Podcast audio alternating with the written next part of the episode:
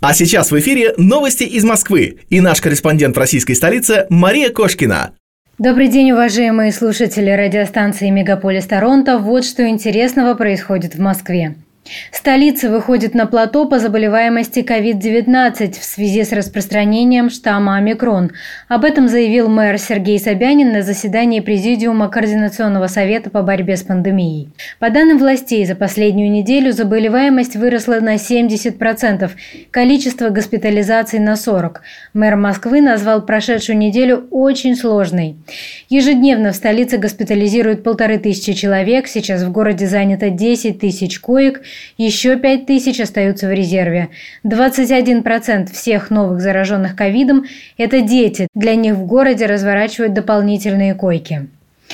Сейчас в столице ежедневно выявляют свыше 25 тысяч новых случаев в день, по России под 200 тысяч случаев. В связи с высоким уровнем заболеваемости Министерство труда и соцзащиты рекомендовало перевести на дистанционный режим работы максимально возможное число работников. В Министерстве пояснили, что организации самостоятельно определяют численность работников, которых можно перевести на удаленку, исходя из возможностей работодателей и работников.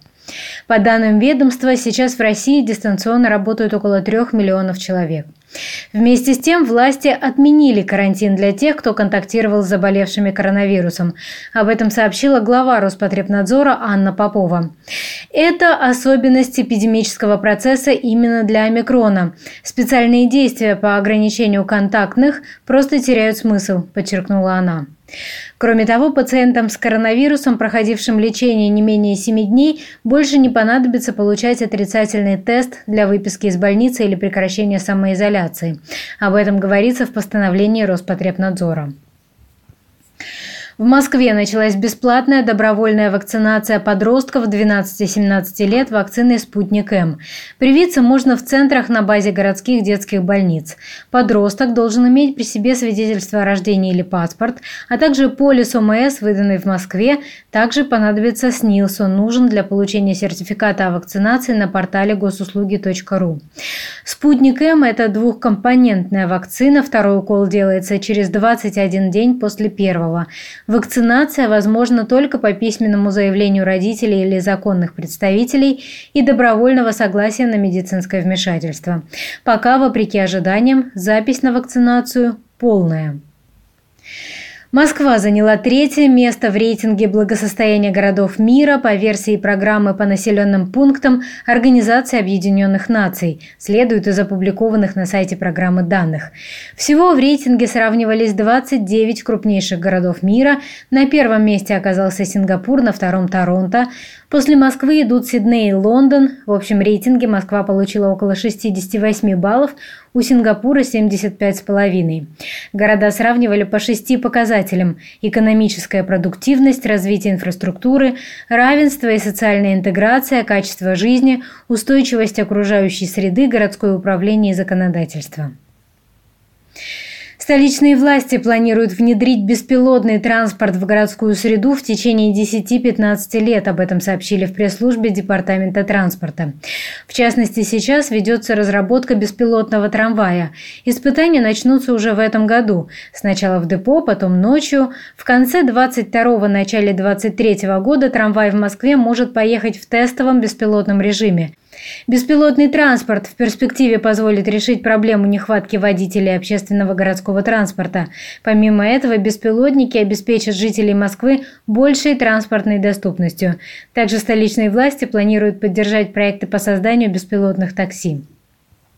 Гоголь-центр отметил свое девятилетие и по традиции в честь праздника представил планы на новый сезон. Зрителей ждут шесть премьер, первая из которых стартует уже 10-11 февраля. В спектакле «Я не участвую в войне», приуроченном к столетию со дня рождения поэта Юрия Левитанского, артисты разных поколений, от Константина Райкина до Никиты Кукушкина, выяснят, насколько связаны между собой поколения и где находятся точки соприкосновения настоящего и прошлого. В середине мая ожидается спектакль «Берегите ваши лица», в основе которого одноименная пьеса Андрея Вознесенского. Пьеса была запрещена и считалась утраченной. Для постановки Леонид Богуславский и фонд Вознесенского предоставили Гоголь-центру сохранившийся экземпляр пьесы. Еще одной постановкой станет спектакль, в котором произведения драматурга XIX века Александра Сухово-Кобылина переплетаются с его биографией. Сезон завершится премьерой спектакля «Старовер», в основу которого легла инсценировка малоизвестного романа Джека Лондона «Смирительная рубашка». Главный герой – профессор агрономии, который попадает в тюрьму, где учится покидать свое тело и путешествовать во времени. Кроме того, в сентябре в Гоголь-центре пройдет российская премьера спектакля Кирилла Серебренникова «Черный монах» по одноименной повести Чехова. Москвичи смогут следить за хроникой российских побед на Олимпиаде в Пекине на уличных билбордах. Лица с именами чемпионов и призеров будут появляться на цифровых экранах после объявления результатов соревнований. В акции задействуют щиты городской сети и билборды рекламных операторов, которые расположены на вылетных магистралях и третьем транспортном кольце. По мнению экспертов, атлеты из Москвы в этом году смогут повторить успех прошлых Олимпийских игр 2018 года в Пхенчхане Пхенчхане.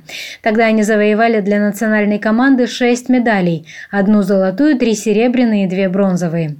Москвичи стали победителями и призерами Олимпийских игр в таких дисциплинах, как фигурное катание, хоккей, лыжные гонки, фристайл и шорт-трек.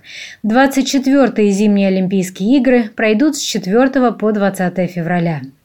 Это были новости из Москвы. Я Мария Кошкина. До встречи в эфире.